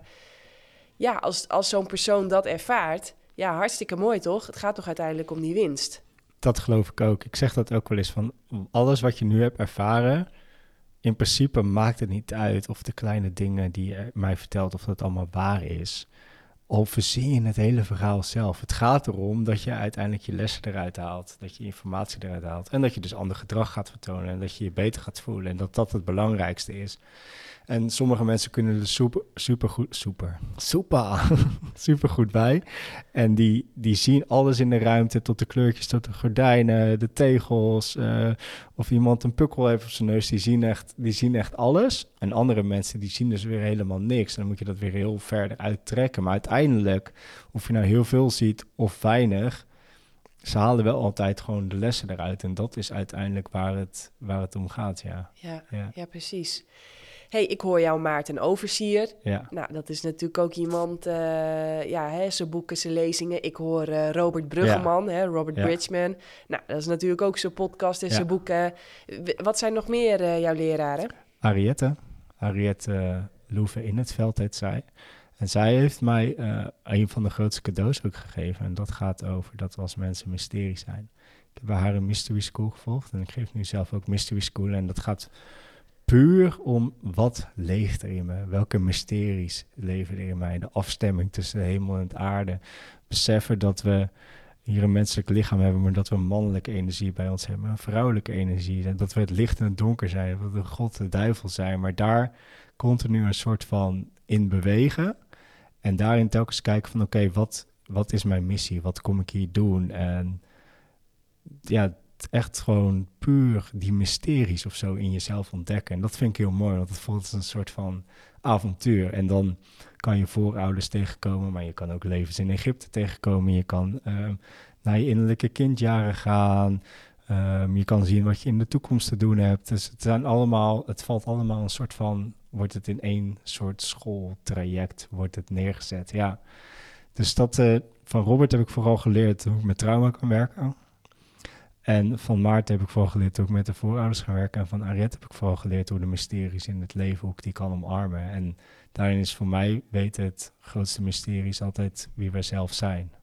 En daarin beseffen dat we alles zijn en tegelijkertijd beseffen dat we niks zijn. Ja, ja mooi. Ja, die vind ik heel mooi. Ja. Ja, en dat doe ik natuurlijk allemaal in een eigen jasje. Ja. Dus ik in het begin, als je dat soort dingen van die mensen leert, ga je het heel erg op een manier doen. En uiteindelijk ga je merken van, oh, dat past helemaal niet meer. Dus het zijn allemaal verschillende tools die je een soort van in je eigen apotheekkastje neer gaat zetten. En vanuit daar wordt het steeds meer authentieker en gaat het veel meer vanuit je eigen energie uh, de wereld ingebracht worden. Ja. ja. ja. hey, want ik hoorde jou in het begin zeggen van vroeger deed ik eigenlijk alles om die pijn te verdoven en bij pijn weg te gaan. Wat is nou voor jou een belangrijke tool zodat je daar niet meer bij weggaat of dat niet meer verdooft, maar dat je daar juist naartoe gaat? Ja, een van de meest krachtige dingen, en misschien ook wel de meest saaie dingen, is de Vipassana-meditatie voor mij geweest. En dat is stilzitten, observeren en gewoon zijn, wat er ook aanbiedt. En dat heeft mij wel echt geholpen om wanneer ik in onrust ben, wanneer ik in pijn ben, dat ik in verdriet ben, dat ik daar nog steeds mee kan zijn en dat ik er niet zo ver weg van hoef te lopen, maar dat ik het gewoon kan observeren en tegelijkertijd dat het er is, ook gewoon in het dagelijks leven weer mijn normale ding kan doen. Want daar draagt het aan bij. Dus als ik nu um, bijvoorbeeld pijn voel in het dagelijks leven, dan ga ik niet daar de hele dag per se mee bezig zijn. In het verleden had ik oh, pijn, oh, verdriet en oh, dit is mijn leven en ik zie het allemaal niet meer zitten. En nu denk ik, oké, er is pijn, dat komt ergens vandaan. Moet ik er nu aandacht aan geven als het antwoord ja is, doe ik dat. Maar als het antwoord nee is, het komt later of je kan er gewoon nu mee zijn, doe ik dat ook. En dan ga ik nog steeds gewoon mijn ding doen. En daar heeft Vipassana heeft wel heel erg in geholpen om daar dus mee te leren zijn. Want ik denk dat we allemaal kunnen mediteren, dat we gaan zitten en ogen dicht en we gaan mee met onze gedachten of we gaan mee met een muziekje. En zegt niet dat het niet oké is, maar dat is meer een soort van ontspanning. Maar Vipassana is echt gewoon daadwerkelijk gewoon zitten, observeren, waarnemen en jezelf ook telkens weer terughalen. Dus als je merkt, van, oh, ik ben in gedachten. Oké, ik ben nu in gedachten, ik ga nu weer terug naar het reizen en het dalen van mijn ademhaling. Oh, ik voel pijn. Oké, ik ga de pijn voelen, de pijn blijft. Oké, op een gegeven moment merk ik, de pijn is klaar, het gaat weg en ik mag weer terug naar mijn ademhaling. Dus je blijft heel bewust met dat soort dingen bezig. En dat geeft zo'n groot voordeel ook in het dagelijks leven. Want terwijl ik dan nu met jou zit, kan ik ook ergens waarnemen wat daar gebeurt, wat daar gebeurt, wat daar gebeurt. Maar nou ja, ik heb ADHD-stempel gehad. Normaal gesproken dan zat ik zo echt helemaal heen gekeken. Oh, wacht, de afleiding, afleiding, afleiding, afleiding. Maar dit leert je gewoon om gecenterd bij jezelf te blijven, in gesprek te blijven, focus te houden. En tegelijkertijd weten dat er om je heen zoveel gebeurt, maar dat je daar niet per se aandacht aan hoeft te besteden. Ja. Het is een goede, ja, echt een goede manier van trainen van je bewustzijn. Ja. Dus, dus moet ik me dan voorstellen dat je. Wat moet ik me erbij voorstellen? Laat ik de vraag ja, gewoon even openhouden. Ik doe het elke ochtend nu 20 minuten. Nou, ik zou niet zeggen elke ochtend, want het gebeurt ook wel eens niet. Maar in principe doe ik het elke ochtend en dan ga ik gewoon 20 minuten zitten. En ogen dicht, observeren. En waar zit je? Zit je lekker onderuit gezakt op de bank? Wat, wat, nee, ik zit, in, ik zit in meditatiehouding en ik zit nu wel in bed. En ik heb het, nou op Terranova heb ik het 15 maanden gedaan. Elke ochtend een half uur gewoon in de meditatiezaal. Um, ik was op begin, in het begin was ik daar heel erg streng op voor mezelf. Van, oh, ik moet speciaal op een meditatiekussen zitten en op een speciaal plekje. En dat moet allemaal zo heel erg mooi zijn. Maar ja, weet je, als jij gewoon recht zit, weet, vind het wel belangrijk dat die voeten op de vloer zijn, omdat je dan wel gewoon de stroming van de energie goed door de aarde heen kan gaan. Dat je rechtop zit, dus dat je niet half onderuit gezakt zit. En dan denk ik, oh, dit is wel heel lekker, kan zelf wel slapen. Dus ik neem wel een actieve houding. Dus ik heb een, voor nu hoe eruit ziet, dus ik ga omhoog in bed. Mijn vriendin blijft meestal dan nog slapen. Soms doet ze mee, maar meestal niet. Zoals ze niet leuk vinden als ik dat zeg. en dan doe ik, een, een, doe ik een in mijn rug en dan ga ik recht zitten en dan zet ik een timer. En dan ehm, ga ik 20 minuten mediteren en dan ga ik pas bewegen als de timer weer gaat. En dan begin ik aan mijn dag. Dus dan drink ik in dit moment een clearly nat koffie. Dan ga ik even journalen, de honden knuffelen onder de douche. En dan ehm, ga ik de dag in. Ja, dat werkt voor mij supergoed. En ik heb het ook periodes gedaan, dik het een half uur of een uur. Maar dat is ook weer telkens afstemmen voor jezelf. Oké, wat is in dit moment kloppend voor mij? Ja, ja, snap ik. Maar ik zou het wel aanbevelen om dat in ieder geval elke dag... volgens mij zeggen ook grote alle grote leraren zeggen dat ook. Zorg dat je tijd maakt voor stilte en voor meditatie en voor natuur. Want daar vind je de verbinding met je ware zijn, met het goddelijke en met je eigen essentie weer terug. En dan is die stilte zo belangrijk, zeker in het dagelijks leven waar zo fucking veel prikkels zijn, zeg maar. Ja, ja, ja absoluut. hey, en uh, ik hoor jou heel vaak het woordje pijn gebruiken. Ja. En Kun je daar iets meer over vertellen? Want ik kan me voorstellen dat als jij net wakker wordt en je gaat met een rechte rug in bed zitten, dat je pijn aan je knie krijgt, omdat die afgekneld zit. Ja. Uh, maar wat, wat versta je nog meer onder pijn? Dat is sowieso een pijn. En dan is het natuurlijk nog steeds de kunst om niet te gaan bewegen, om maar om te blijven zitten. En je hebt denk daarin verschillende categorieën pijn. Kijk, je hebt gewoon pijn, zeurderig pijn waar je eigenlijk van weg wil, maar weet dat je er wel bij kan blijven. Maar je hebt ook ergens gebroken beenpijn en dat je denkt, oké, dit kan echt niet, ik moet hier iets aan doen. Dus dat, dan heb je het meer over die fysieke pijn.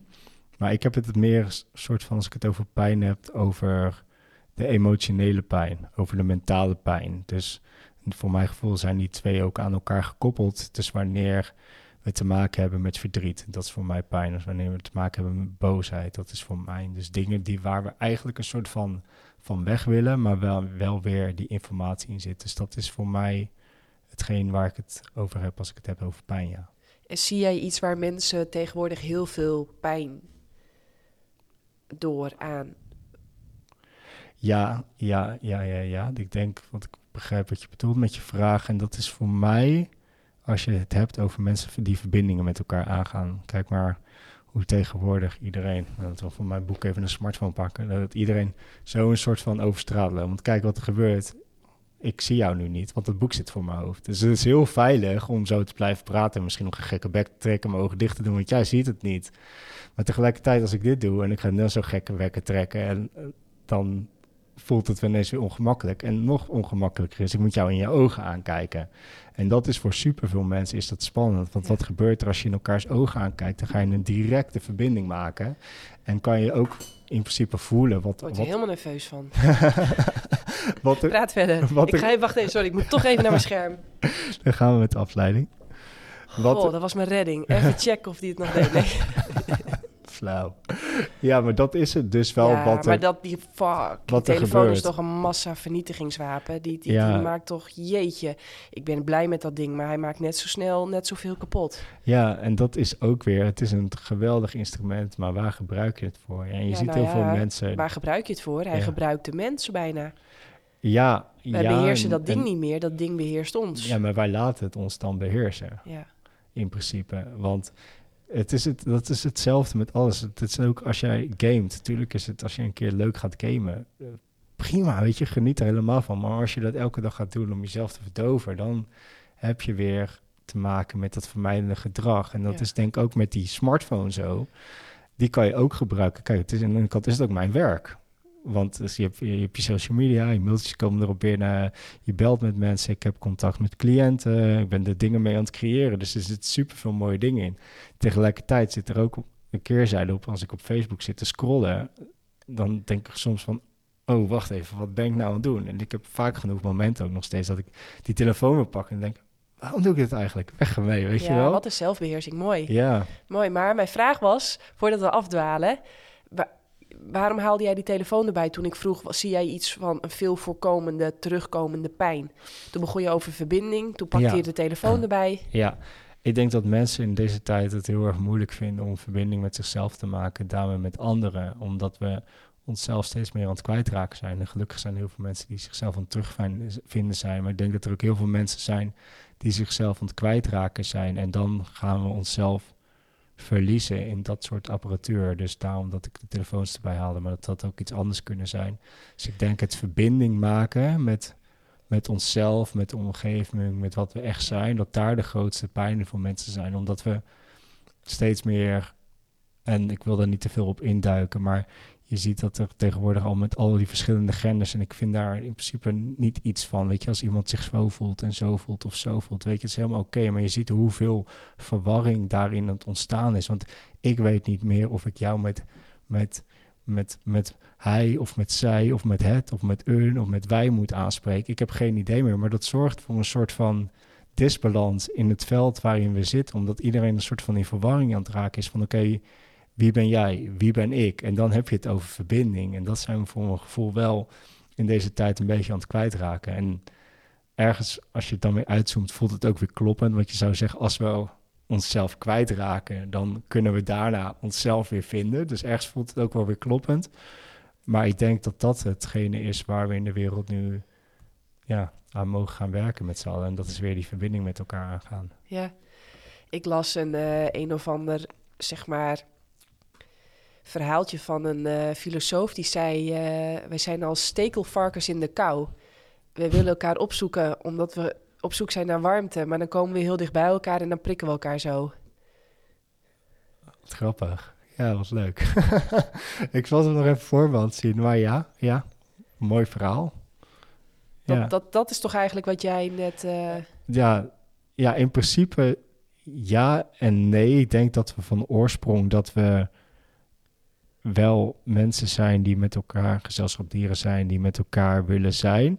Maar dat we tegelijkertijd niet meer weten of zo hoe dat moet. En dat we allemaal ons eigen rugzakje bij ons zijn. En als er ons niet geleerd wordt hoe we met dat rugzakje om moeten gaan, of wie we zelf zijn en hoe we met elkaar omgaan, dan, vooral van het stekelvarken, dan ga je elkaar prikken.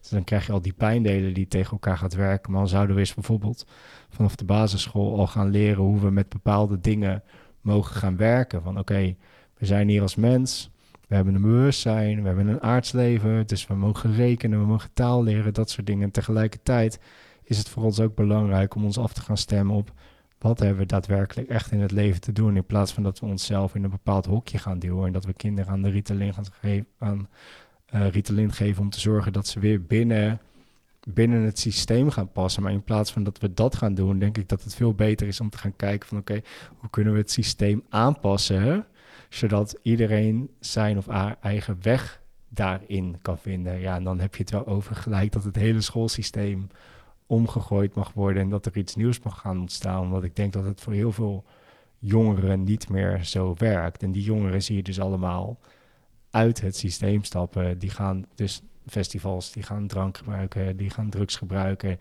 die gaan zich een soort van distancieren, dus weer uit verbinding gaan, omdat ze niet meer weten wat ze moeten doen, omdat ze eigenlijk wordt geleerd om niet zichzelf te zijn. Ja. Ja. We gaan hem afronden. Ik wil nog één laatste vraag uh, stellen. Want uiteindelijk hoor ik je dus eigenlijk zeggen: is het de bedoeling dat je dat rugzakje gaat legen, opschonen, lichter gaat maken? Ik heb hem zelfs in de auto laten liggen vandaag. dus wat is, wat is, wat is, waar begin je of zoiets? Wat, ja.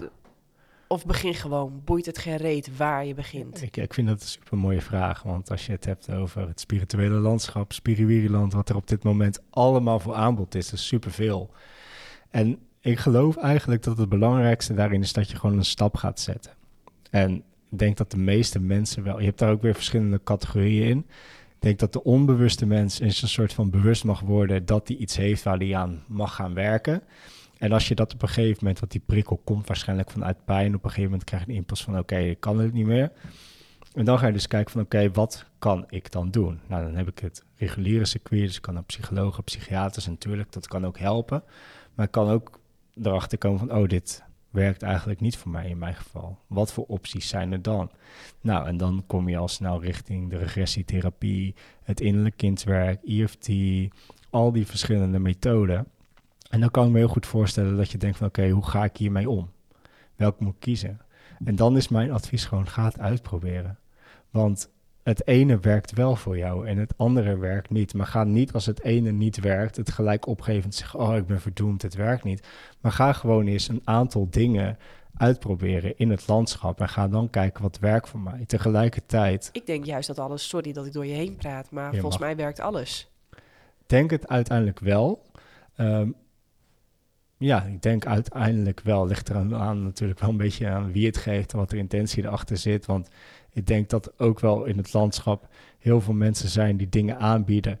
En eigenlijk nog genoeg werk hebben te doen met zichzelf. Want ik geloof zelf wel en dat je eerst je eigen shit echt op mag ruimen voordat je iemand anders gaat helpen. En Natuurlijk kunnen die twee hand in hand opgaan, want je bent nooit uitgeleerd. Maar in het begin is het gewoon super belangrijk om je eigen shit op te ruimen. Want anders ga je het doorgeven, ga je het projecteren op anderen.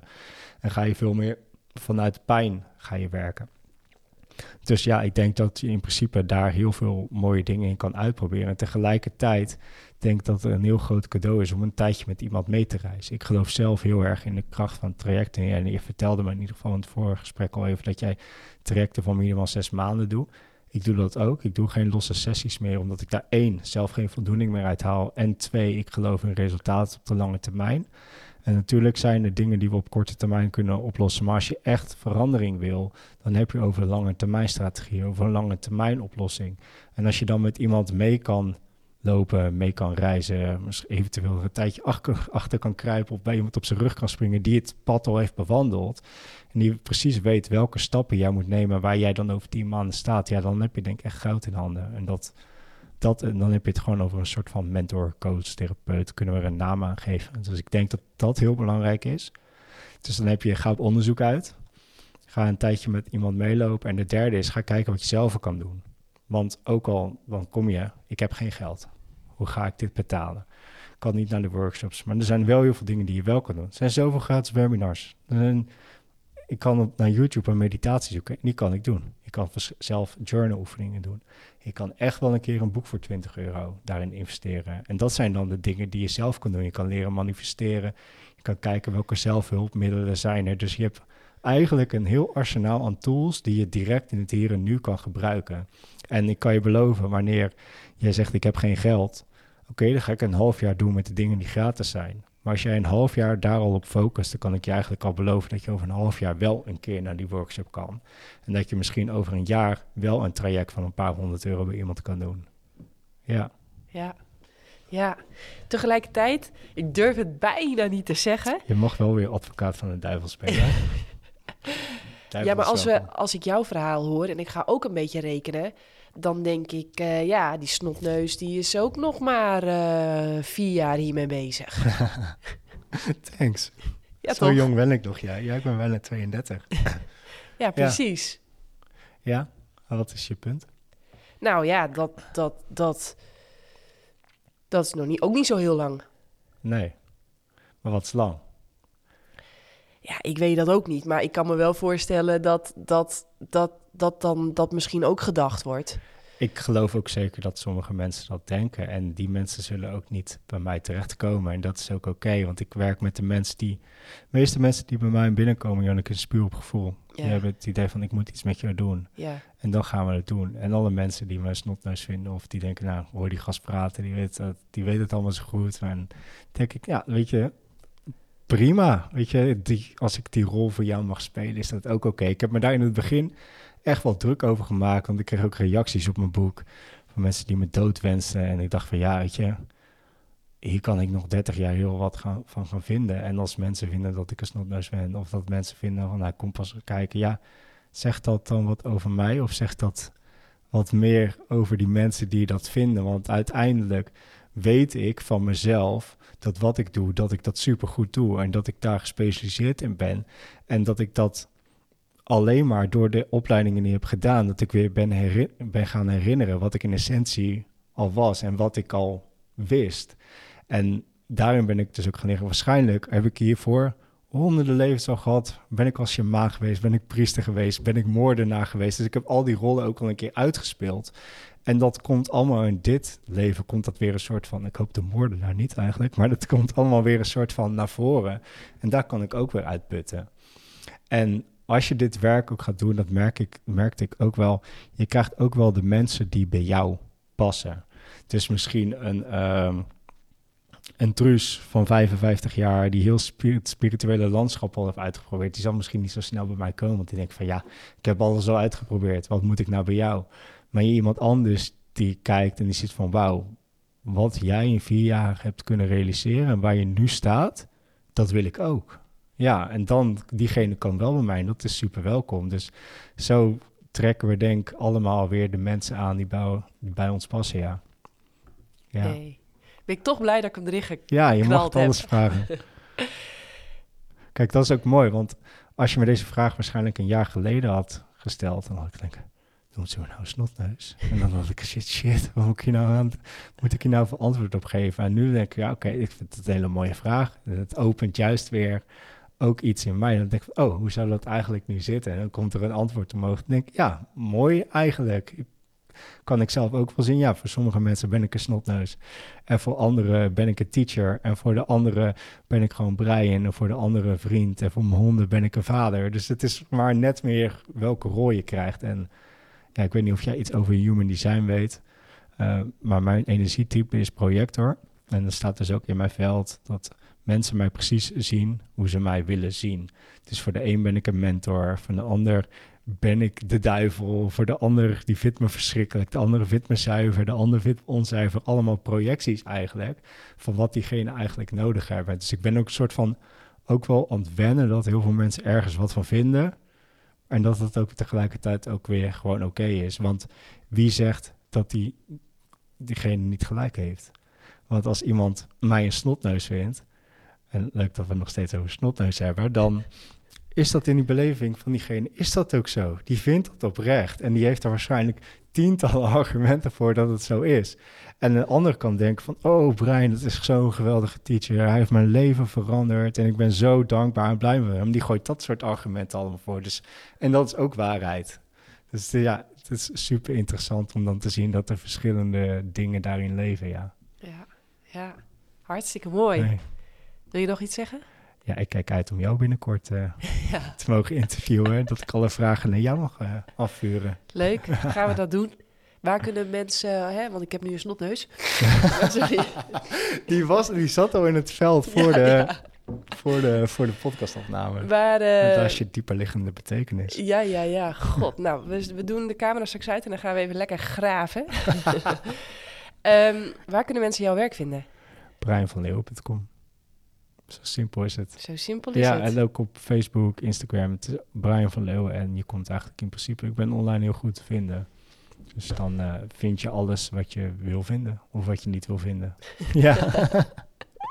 Wie zoekt zal vinden. Ja, zo is het ook. Hartstikke bedankt. Heel erg leuk. Ja, dankjewel. Ik ben blij uh, dat ik je aan je mouw heb getrokken. Mooi, ik ja. ook. Dankjewel voor de uitnodiging. Yes.